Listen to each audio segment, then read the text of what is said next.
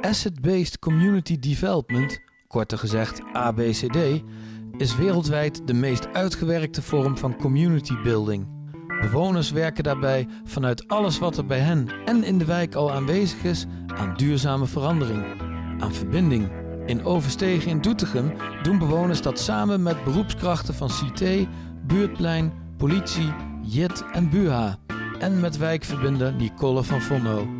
Met haar trek ik de wijk in, zoek naar aansprekende verhalen. Je hoort ze in de podcast ABCD Overstegen. Ja, en, editie 3 van de podcast eh, komt vanuit de Platte Dakenbuurt, of zoals Angela net zei, vroeger uh, de Speklappenbuurt genaamd. Uh, ik zit hier binnen bij Jochem Schuiling, met Jochem Schuiling, Angela Terhorst en Nicole, de wijkverbinder. En we gaan het hebben over de inclusieve speeltuin die in jullie hoofden er al, al helemaal is waarschijnlijk. En die moet verrijzen vlak naast jouw woning, Jochem. Ja, dat klopt. We zijn uh, al een tijdje bezig, ik denk een jaar of vier, vijf, om hiernaast willen we graag een speeltuin, inclusief een inclusief speeltuin ja, krijgen. Want er ligt een braakliggend stuk gras daar, hè? Dat, ja. Uh, ja. Vroeger een schooltje gestaan, uh, er heeft een tijdje een soort van moestuin gezeten. Het stond ons niet helemaal aan en we dachten, wat heeft de buurt nodig of wat heeft Doetinchem nodig?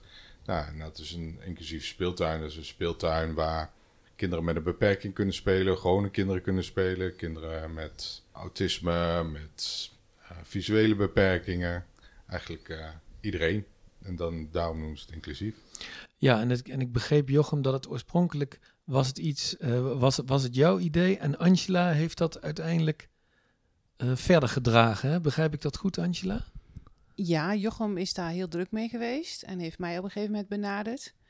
Uh, toen kwam alles een beetje stil te liggen door de corona. En toen kwam ik eigenlijk via via in contact met iemand van gemeente Belangen Doetinchem. En daar hebben we het mee opgepakt. En toen is het balletje weer gaan rollen. En toen heb ik Jochem gevraagd van... Goh, jij bent eigenlijk initiatiefnemer, dus ja. jij hoort erbij te zijn. Dus ja, nu zijn we hier. Ja, en Jochem, die, die, die wens die is denk ik ook uh, voortgekomen uit de, de situatie van jullie, jullie beide zoons. Hè? Kan ik, is dat... Ja, klopt. Ja. We hebben allebei een uh, kind met een beperking, dus dat uh, gaf ons wel het idee en het enthousiasme erin om zoiets te gaan beginnen. Angela, kun jij eens visualiseren hoe de inclusieve speeltuin er straks uit moet komen te zien? Nou, in ieder geval begaanbaar voor rolstoelen, kinderen met rollatortjes, loopkarretjes. Iedereen ja. moet overal kunnen komen. Ja. Dat is eigenlijk bij de meeste speeltuinen niet zo. Meestal zit er zand onder. Nou, dan kom je met de rolstoel niet dichtbij. En ja, ik denk dat dat eigenlijk het belangrijkste is. Dat kinderen gewoon mee kunnen doen. Ze hoeven nog niet eens met, met ingewikkelde dingen mee te kunnen doen als ze er maar gewoon bij zijn. Ja. Dat is misschien al wel het belangrijkste. Want ik bedoel, mijn zoon gaat niet op een schommel. Maar hij vindt het wel heel leuk om erbij te staan en om te zien hoe andere kinderen spelen en te kletsen. En dus het gaat er gewoon om dat kinderen elkaar leren kennen op die manier. En dat ze ook kinderen die geen beperking hebben, het niet meer vreemd vinden dat de kinderen met een beperking zijn. Ja. Dat is denk ik nog het belangrijkste van het samenspelen. Ja, dat is ook de, nog veel meer dan de inclusieve speeltuin, ook die hele inclusiegedachte. Ja, iedereen wordt overal tegenwoordig bij betrokken. Alles moet inclusief zijn. En dit is eigenlijk een beetje een vergeten groep. Er is eigenlijk niets voor je in deze regio, voor deze kinderen. Ja. Hey, en, en Jochem, jij, vertelde, we, we, eigenlijk vier, vijf jaar geleden al op dat idee gekomen. En ook corona was natuurlijk een spelbreken. zijn er nou dingen waar jullie onderweg tegenaan zijn gelopen, waar, waar die, die, die zeg maar, ja, hoe moet ik dat zeggen, belemmerend werkte? Ja, toen wij ermee begonnen, zat er een andere partij op die uh, deed een, uh, een, soort voedselbos maken. En dan moest het eigenlijk een combinatie worden met een stukje groen en een speeltuin. Oh, ja. Maar ja, dan moet je aan de ene kant compromis maken met de andere. En dan heb je al een stuk compostgrond wat niet mag wijken. En ja. daar liep het vaak op vast, op, op dat punt. Plus dat uh, ja, we moesten een vereniging vormen of een stichting om een speeltuin hiernaast te ja. En daar was de animo ook niet heel groot voor. Dus, en toen kwam inderdaad corona en toen verwaterde alles een beetje. En inmiddels ging die partij hiernaast eraf. En werd de grond weer helemaal mooi strak gemaakt. En dat gaf toch wel weer motivatie om uh, alles uh, weer goed op te pakken. Ja, Hey, en toen, toen Angela, jij bent dus via gemeentebelangen uiteindelijk ook in contact gekomen met Nicole, wat ik begreep. Ja. Ja, eerst uh, Rosa Giezen. Zij heeft het eindelijk uh, met mij een beetje opgepakt. Het kwam eigenlijk omdat ik zag dat ze bij de Koekendaal hadden geprobeerd om dat inclusief te maken. Maar ja, er is nog een hele grote groep die daar niets aan heeft.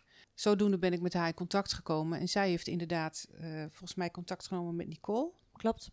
En ja, zo is het een beetje gaan rollen allemaal.